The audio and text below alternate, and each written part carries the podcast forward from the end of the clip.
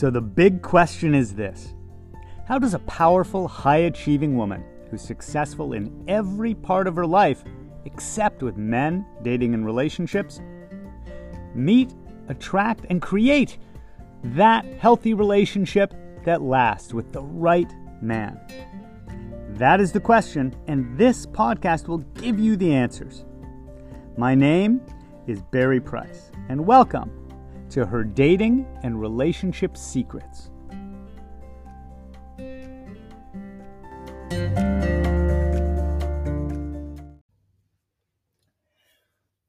There are two ways to deal with discouragement.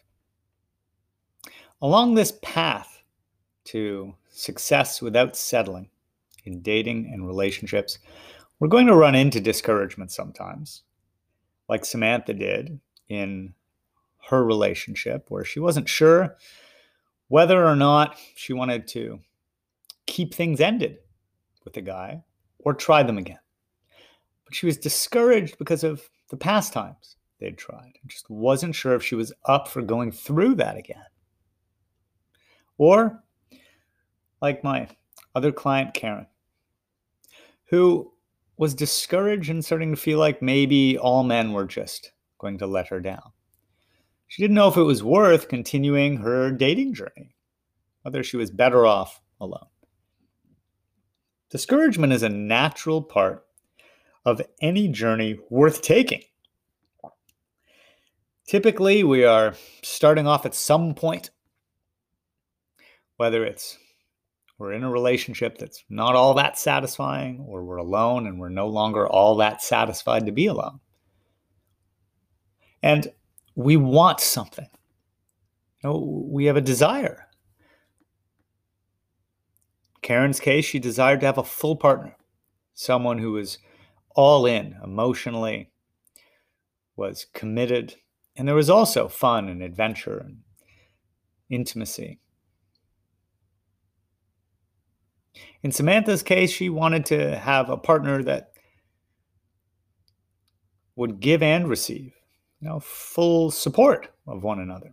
There was actually empathy and generosity, and both people's needs matter. She wanted to feel close and like a team. But the discouragement part that comes up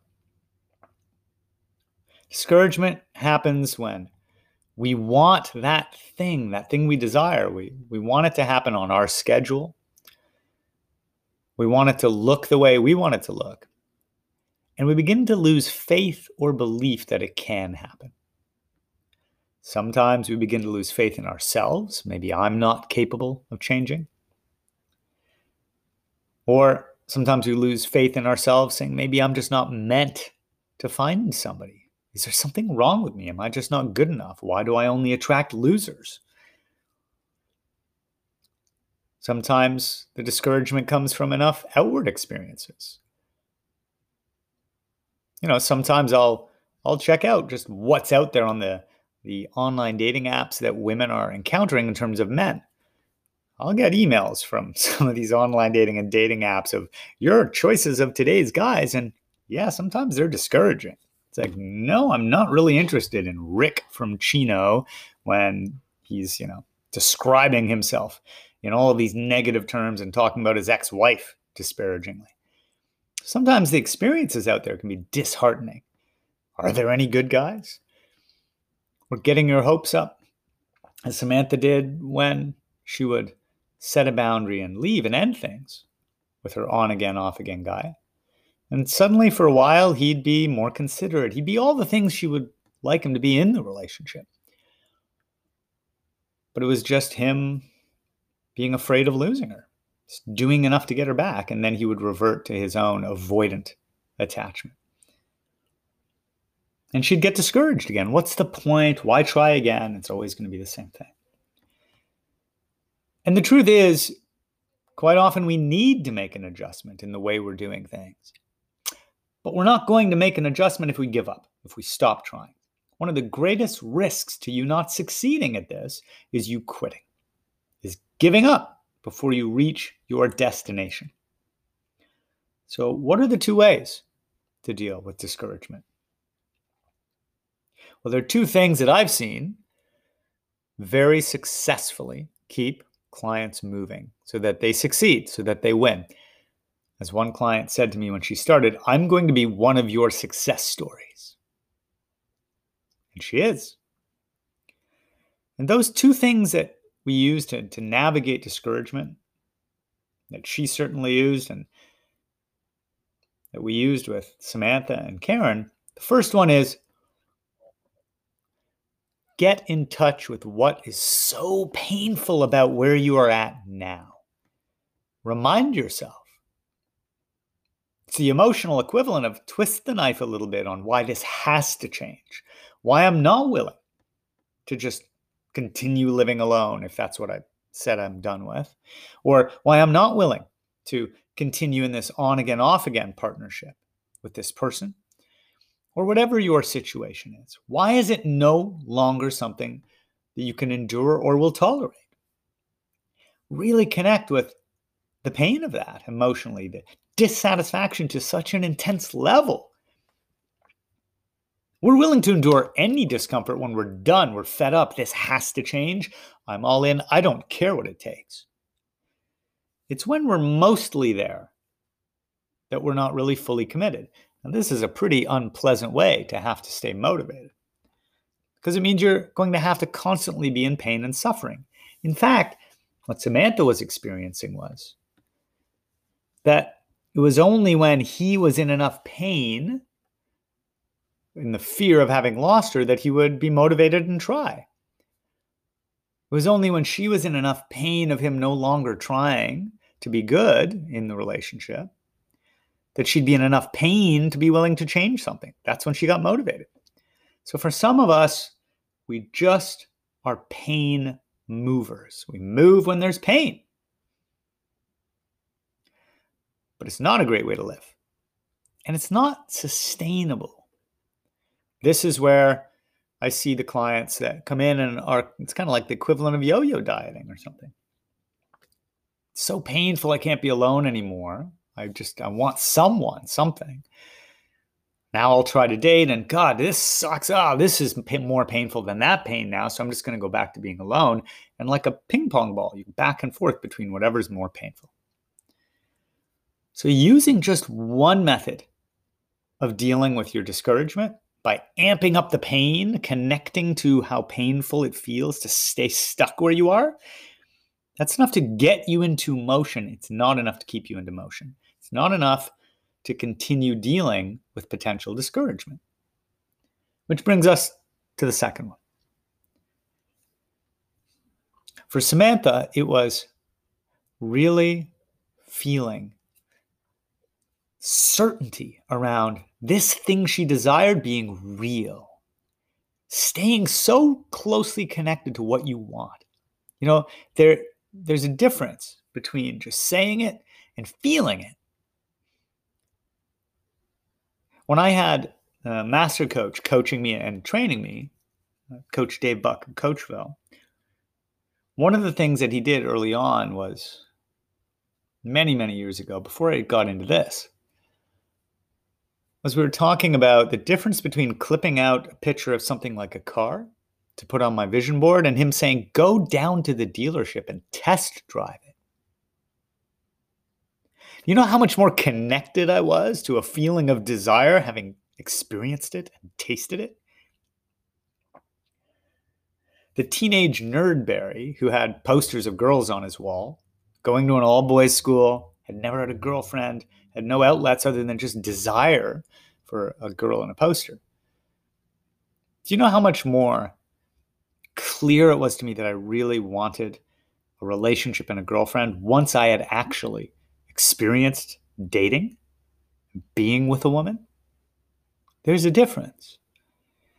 Connecting more powerfully in a more concrete, felt way daily to your desire, to the positive vision, the feeling of it, that is going to pull you forward through discouragement so much better than just waiting for enough pain to land on you and force you to get back in the game. For Samantha, it was being very clear on how good it could feel, which meant beginning to take better care of herself in her nine environments, but also positive experiences with men, not just romantically. Doing healing work around experiences from her past, reframing those through some of the inner resistance stuff that we do. So that she didn't have to still hang on to associating pain with her dad, with her brothers. Beginning to experience consistently kind, committed men who kept their word and showed up for her, professionally and personally in life. Beginning to do some healing around that and experiential feeling of like, yes, this is what it does feel like. This is what my heart desires in a relationship. That meant that she was less likely to feel discouraged whenever there was actual progress or an attempt. It also meant that she was able to begin believing that it was possible to have that. And even the way she began to deal with her ex changed. It wasn't all about attempting to get him to become who she wished he was. It was accepting that if he weren't that person, that that was going to be okay because there were other people out there like that. And she could let go and keep it ended. And magically, really not magically, but because she was able to come from that place of, of the desire of knowing how real it felt, because she didn't have to try to make him into someone he isn't. That was why she was able to let go and stop trying and pushing and trying. Instead of being discouraged, she actually was willing to, to try fully with him and be okay if it didn't work. And because he could feel that, that she was open to moving on or it working, because it wasn't a pressure on him not being such a failure at this, it actually made him want to do better for himself, to be a better person, to, to see a vision for himself that was possible. It ended up healing the relationship.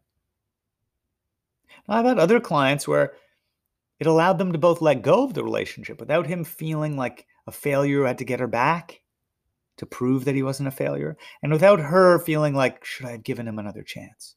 But just moving on in a way that felt really good because the desire had become a concrete reality. For Karen, this this discouragement she would get when she would throw herself into the dating race and then have horrible experiences because of how underfed she was for connection and how badly she wanted it Go back to, to having your cup filled, the, the secret in episode that Anna and I did. When we're starved, then we binge, and then we get bad results. We get a stomach ache or a heartache in this case. But instead of her approaching it that way, she was more connected to what she truly desired, reminding herself that it was worth staying the course. So she didn't have to say, Well, I went on two bad dates, forget it. I'm off of all dating again. She didn't go to the other extreme. Instead, she stayed consistent. I'm working on me being less attached and needing it to work out on every single date. I'm a person who dates. That's just the truth. I'm going to keep doing it, and the men will get better and better. Because she was encouraged, not discouraged. She knew what the, the finish line looked like, and she knew she'd cross it. You can't cross the finish line without finishing the race. One foot in front of the other. So instead of dealing with discouragement by quitting, reconnect to why it's so important for you to not stay stuck where you are. What's so painful about the way it's been that you're done with? Make the decision to leave that behind. And then connect in as powerful a way as you can feel with the truth of what you are creating, what you desire in a relationship. The more you feel it and believe it, the more committed you'll stay to taking the actions that you may have been bailing out on or may have been vacillating and going back and forth on. While Karen is still in her dating process, she no longer goes back and forth between starving herself in loneliness and then diving headlong into desperation dating. She's now enjoying her dating journey and moving forward through it in a way that's much healthier for her. And Samantha is happy having a partner who actually works equally on himself and the relationship. That's what's possible when you work from both ends of that pain of where you are and the desire for where you're heading so that you can have success without settling.